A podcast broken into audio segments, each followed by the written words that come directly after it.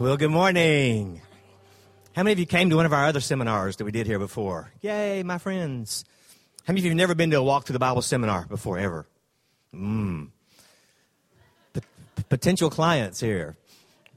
You say, well, what do we do? We do a, it's a fun way just to spend an afternoon to learn all of the 39 books of the Old Testament, the major people, places, and events, how the story took place, We'll make it fun and interesting for you, and it'll hopefully be something you never forget. Now, that does take a few hours. There are a lot of different versions of the Bible. I'll be speaking today from the NIV, which is New International Version. There is also the CEV. There's the NASB. There's the KJV. There's the NLT. There are all different versions and translations of the Bible, but I found a new one for some of you that like to, kind of a microwave type of a person. You like to do things quick. Okay, this will be the version for you. It's called the TLDR version. It means it's too long, so I don't read it at all. And so, if that's true for you, if, if you basically would like the TLDR version, I'm going to read you the entire Bible summary. I'm going to summarize the entire Bible for you in about 68 seconds. Okay? So, this is the quick version through it all. If you don't have time to come to the seminar, this is the second best you can get. Here we go. The whole Bible in 70 seconds. Ready? God. All right, you two, don't do the one thing. Other than that, have fun. Adam and Eve, okay. Satan, you should do the thing. Adam and Eve, okay.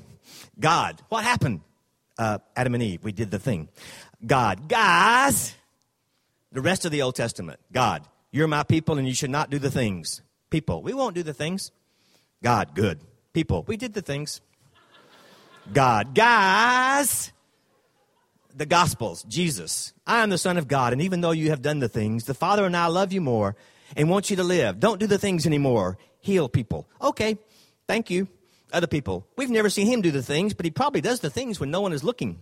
Jesus, I have never done the things. Other people, we're going to put you on trial for doing the things. Pilate, did you do the things?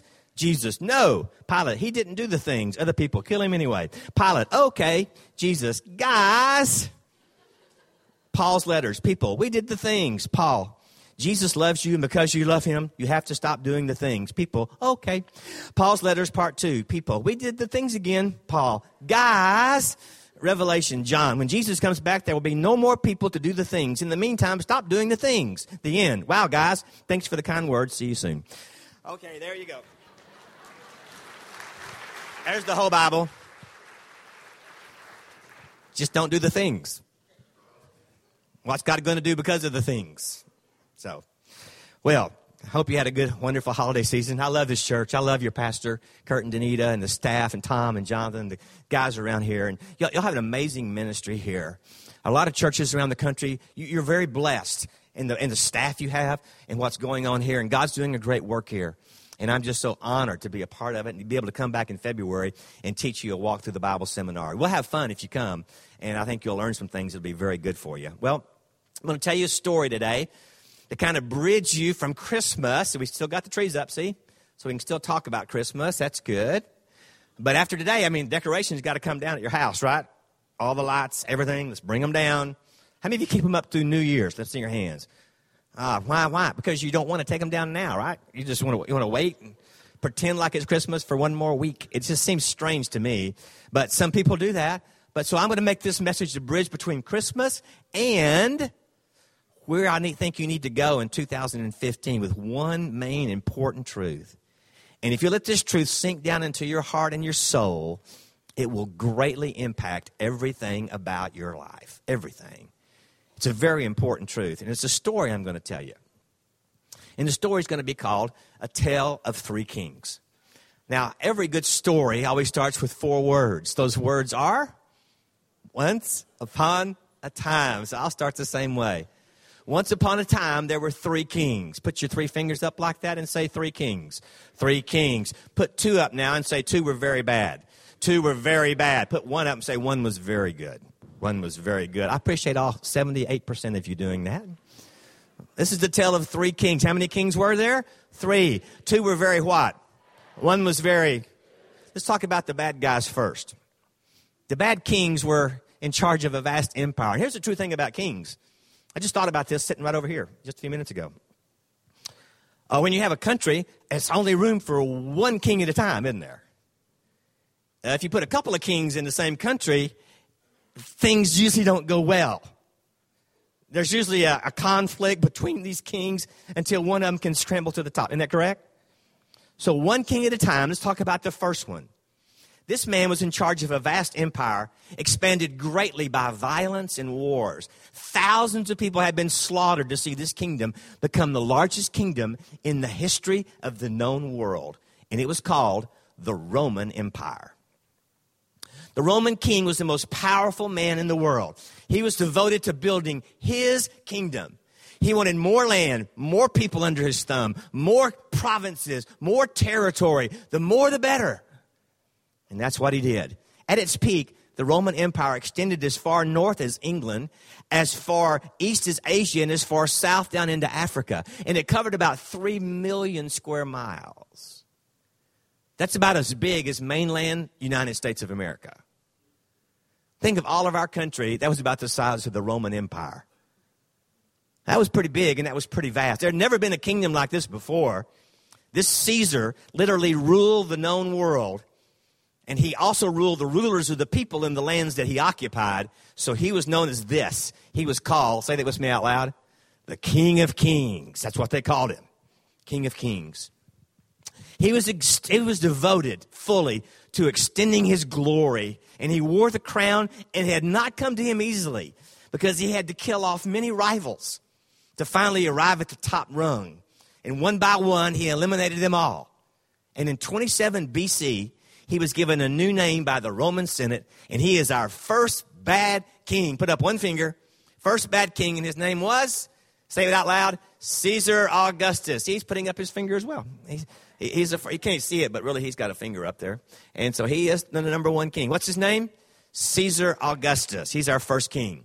We still talk about an august person as a person of a great status, whose status is larger than life.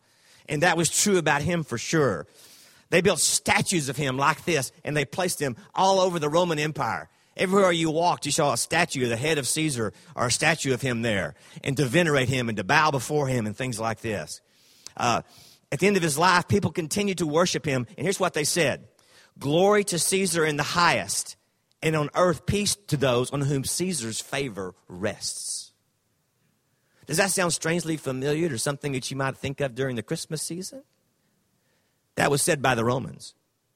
Here's what Caesar said My peace I give you. Now, that was kind of a misnomer because it was called the Pax Romana. And it was a very bloody, bloody peace. He had to kill a lot of people to have his peace. And a lot more were killed to maintain it, and it cost a lot of money. He had a standing army of something like 500,000 men. And they would make sure that everyone was under control. And once upon a time, he's the first person listed in the story of Christmas. First guy.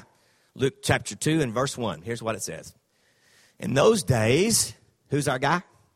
Caesar Augustus. Now you know a little bit about him. In those days, he issued a decree that a census should be taken of the entire Roman world. Now think, think about this. Perhaps no human being before or after has ever had so much power and held on to it so tightly for so long as this man had done and he just lifted his finger like this and issued a decree. And everyone in this massive empire had to scramble to obey exactly what he said. That's the way it was in my house growing up. When my kids were young, I would just lift my finger. My kids would fall at my feet and do. No, it, did, it didn't quite work like that. I had my finger out, but I was chasing them, trying to find them usually, but didn't work like that quite for me. But that's what's going on for him. He just lifted the finger. Now Luke says, watch what happens now. Now things will really start to become interesting. Now put two fingers up like this. Now let's talk about king number two. Who's king number one? What's his name? Caesar Augustus. Now the second king is named King Herod. Say that with me. King Herod, okay? Now what do you do when you conquer the world? That's a terrible picture of the guy. I mean, surely you could have got a better picture. That guy smiling or something, couldn't you? This guy was crazy. He was a madman he was so paranoid that he would, he would lose his kingdom that he heard his wife wanted his kingdom, and so he killed her. He heard his sons were talking behind his back about wanting to take his kingdom one day, and he had his two sons killed. I mean, this guy was a paranoid guy. Now, what do you, how, how did he come to be? Well, what do you do in the Roman Empire when you have countries you're in control of that are so far away, thousands of miles away? How do you control them? Well, you find people in those particular regions and you make them like a puppet government. You got to put them on strings and stuff, and you can control them from a distance, and then they can control large areas. And so in Israel, they found this guy who was a young warrior. He was half Jewish, he was half Edomite. He was the original half and half, is what I call him. But his name was King Herod, and he was a fierce, fierce warrior. He besieged Jerusalem and a wholesale massacre occurred. He absolutely slaughtered the city. He said his power was by the will of God. Oh, yeah? Remember, he had to keep Caesar happy. So what did he do? Just like the Roman Empire, he built statues. He put statues in Israel so people could come and they could bow down to him. So he was the puppet king, but Caesar Augustus was the main dude in Rome. That's what's going on in this story of the Christmas story. He built all this stuff. He built altars. He built inscriptions. He, he, he, he, made, he was the great builder. If you go to Israel, Pastor Kurt told me he just got back from Israel. I went to Israel in 2012 and uh, we hiked 125 miles through Israel. It was, it was the hardest thing I've ever done in my life. We saw all these inscriptions, and we saw the remains and the archaeology of everything Herod built because he was a maniac builder. He was always building something, inscriptions and stuff. He loved Caesar. He even invented a salad and named it after him. No, he didn't do that. No, he, he didn't do that at all.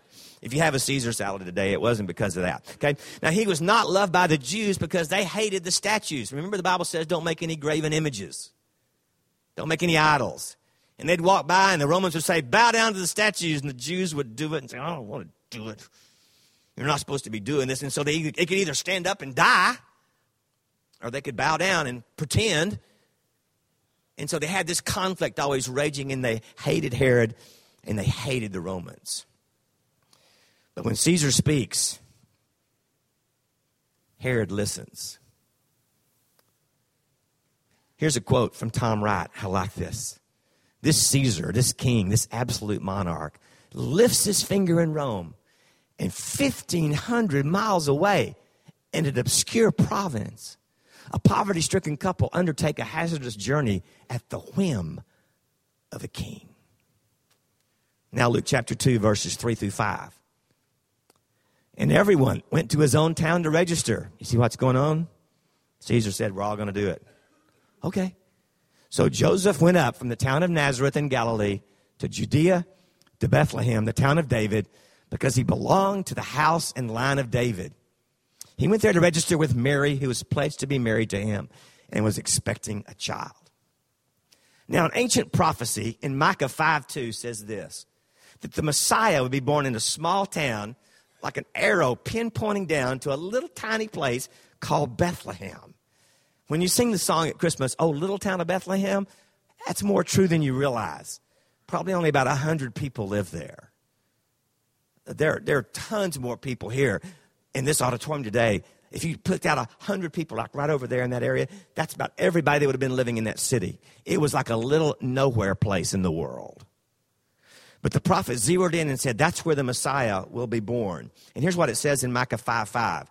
And he will be their peace. Wait a minute. We've already got the Pax Romana, the peace of Rome. We've got this bloody peace where you have to do it, which was a false peace, but there's another king coming. It ain't Caesar, and it's not Herod. And the third king coming is going to be a baby born in a manger. He's going to be called one day truly King of Kings and Lord of Lords. And he's the third king. His name is Jesus. Yeah, that's right. And that's going to be happening in Bethlehem in the Christmas story. That's a beautiful thing. But Joseph and Mary would never have gone there if it weren't for king number one, Caesar. Why did it come to pass? Why did they end up going to Bethlehem? Caesar would have said, well, because I said so. I raised my finger and everybody went. That's the way I am. I'm, I am Caesar. I am in charge. I am in charge of everything. He thought it was him doing it. That's what Caesars do.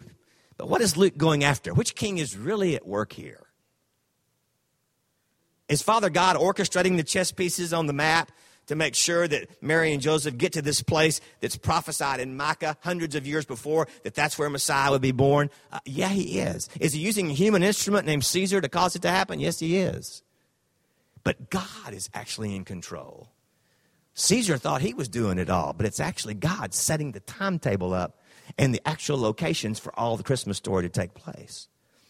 It's an amazing thing. So, whose kingdom is it really? King number one? King number two? or king number three. Hmm. All of the soldiers, all of the swords, all of the chariots are in Rome. In Bethlehem, there's just a bunch of few houses, some mangers, some donkeys, and shepherds. But the angels aren't singing in Rome. The shepherds don't hear the angelic choir in Rome, they hear it outside of Bethlehem. And so that's what's going on. Caesar thought, and rightly so, that his throne in Rome was as secure as humanly possible. That's probably true. But the true King of Kings will be soon lying in a manger in Bethlehem. And what Luke is trying to do in the story is to expose the illusion that we all live with. And here it is, listen carefully. It's really all about me. It's about expanding my little kingdom. You see, I wake up in the morning and there's a radio station playing in my head. It's called WLF Steve, all Steve, all day long. Hey, Steve, you have a good night's sleep? Yeah, pretty good. Hey, Steve, it's time to eat. Let's go. Let's get some good stuff for breakfast. What am I going to wear? What am I going to do? Take a shower, look good, talk to people. Hey, all day long. My world is whirling around myself. And there's this head, a voice inside my head about my little kingdom my power, my glory. Uh, one of the best commentaries I know on this is a book on political science theory by a great theologian. Great theologian. His name is Dr. Seuss. It's a book he wrote. The book is called Yertle the Turtle. I read it when I was growing up. I read it to my kids when they were little. I've read it to my grandkids now recently. Here's what it's about there's a little pond of turtles, and it's ruled or so he thinks by one of them named Yertle. And one day he decides his kingdom needs a little expanding. Here's what he said I'm king, he said, of all that I see, but I don't see enough. That's the trouble with me. So it came to pass, there went out a decree from Yertle the turtle, that all the turtles should be stacked up high to one on top of the other to extend his power and to extend his throne. So he, a, he's got a great leadership vision here.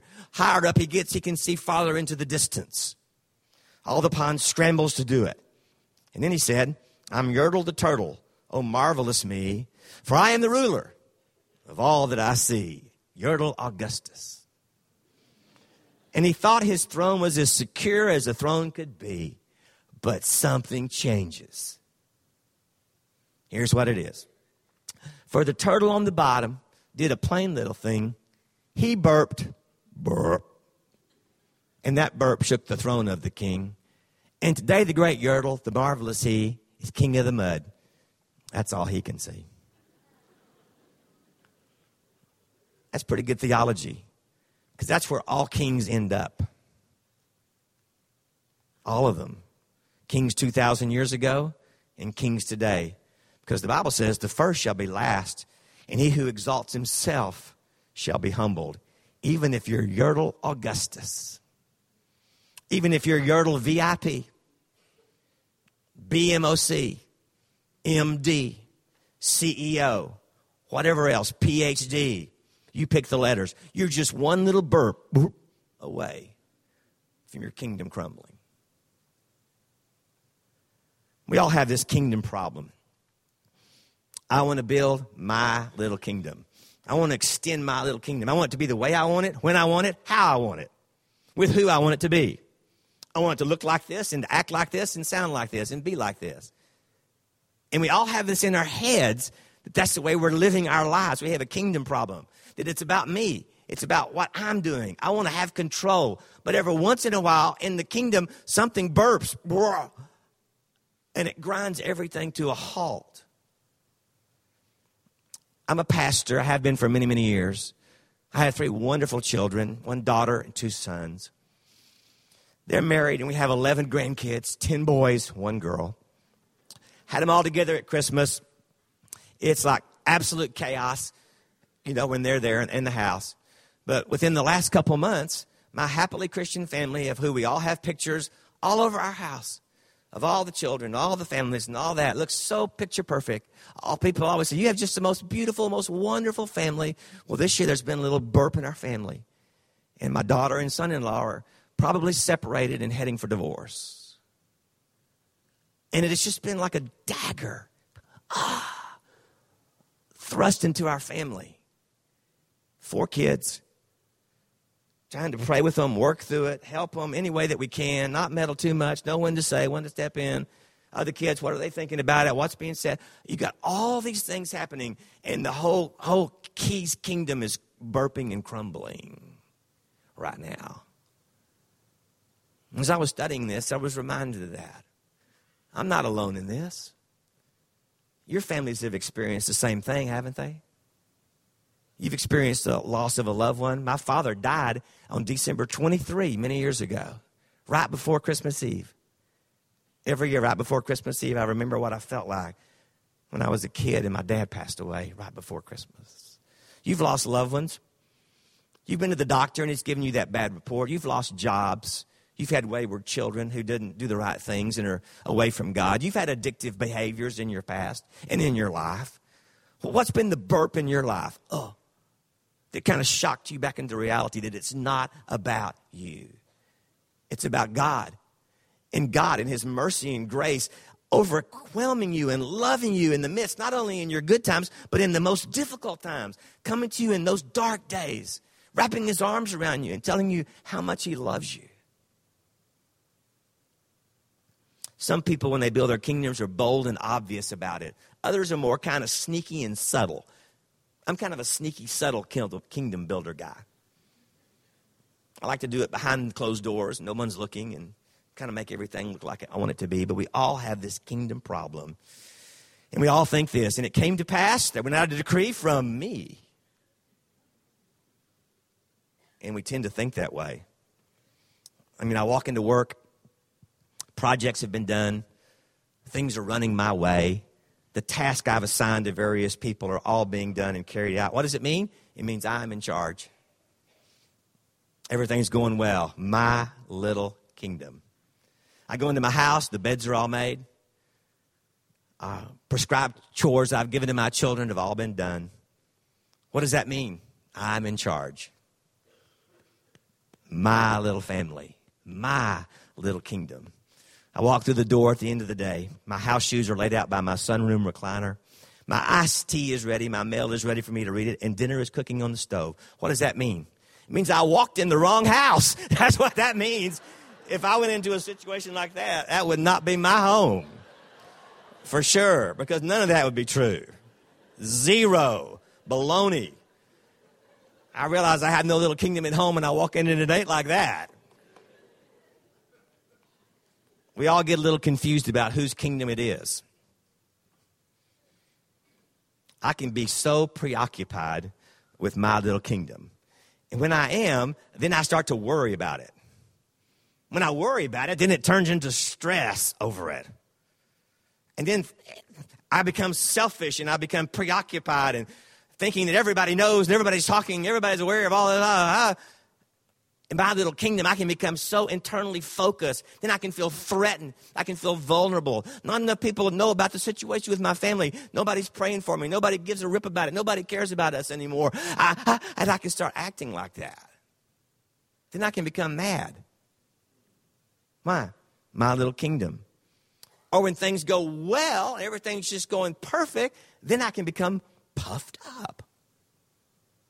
When the Bible says very clearly, Proverbs 19:21. Many are the plans in a man's heart, but it is the Lord's purpose that prevails. You remember when Joseph was in prison and then he was released and he was put in charge of all of Egypt and his brothers came and they went before him to buy some grain and they didn't recognize him and when they finally did they were scared for their lives he looked at them and said in genesis you meant it for evil but god meant it for good you take that verse to the bank in 2015, and you're going to be all right. Others around you may do stuff to you or to hurt you or to harm you or cause you pain. And they may do it out of evil intent. But God can take it and turn it around and work it out for His good and for His glory. And you can either trust Him and believe Him or you can not. It's a choice you make. Because you got to believe this if you're going to make it in 2015. Here it is God is in charge, not you. God's in charge of this church, not Kurt. It's not Kurt's church. Sounds kind of cool. Kurt's church. It's not Tom's church, Kurt's church, Jonathan's church. This is God's church. And these men are simply under shepherds to lead you in this ministry. I've known pastors that were so convinced it was their church, their churches have been ruined and split because of sin in the lives of the pastors. It's my people, it's my church, my ministry, my this, my that. Whenever you start talking like that, be very careful. God was in charge of all the events in the story of Christmas I just gave you with King number one, King number two, King number three. But today, He's still the King of Kings, the Prince of Peace, and He is still the Lord of Lords. Here's the last thing you can put on your notes if you're taking any notes. We sing songs at Christmas about little Lord Jesus, asleep on the hay, little Lord Jesus. But he grew up to become Lord of Lords. And so here's the statement If he is Lord of all, then you and me are Lord of nothing. I want you to say that with me out loud. If he is Lord of all, then I am Lord of one more time. If he is Lord of all, then I'm Lord of I'm Lord of nothing. Remember, you can only have one king at a time. And if he is king of kings, I can't, I can't run my little kingdom in parallel with his. My world has to line up under his and take the good, bad, and the indifferent from his hand and deal with it the best that I can. So, if you'd been born into the Roman Empire, you would have had to obey and submit by force. If you didn't, off with your head, you're dead. But in this kingdom, the kingdom of God, our King of Kings wants, to, wants you to come and serve him by choice. And he says the invitation's for you. In 2015, are you going to follow him as the King of Kings? Or are you going to try to set up your own little kingdom and live your own life without him? This is a sad way to live all by yourself. If you line up your life under Him and say, I do surrender and I give you my heart and life for this year, Father, to lead and to guide me wherever you have me go. And in the good times, rejoice in His favor and bounty, and blessing to you. And in the difficult times, continue to trust, continue to exalt. In the midst of the heartbreak in our family right now, we're just pumping our house full of praise music. And we're just walking around our house singing praises to his name for who he is.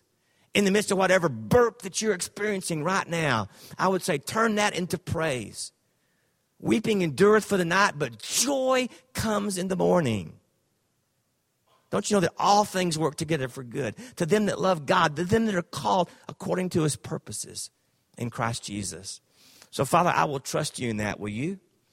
He came for you and he came for me. I give him my, my sin, my guilt, my shame. He gives me joy and peace and love and grace and mercy and eternal life now and life to come. That's a good deal.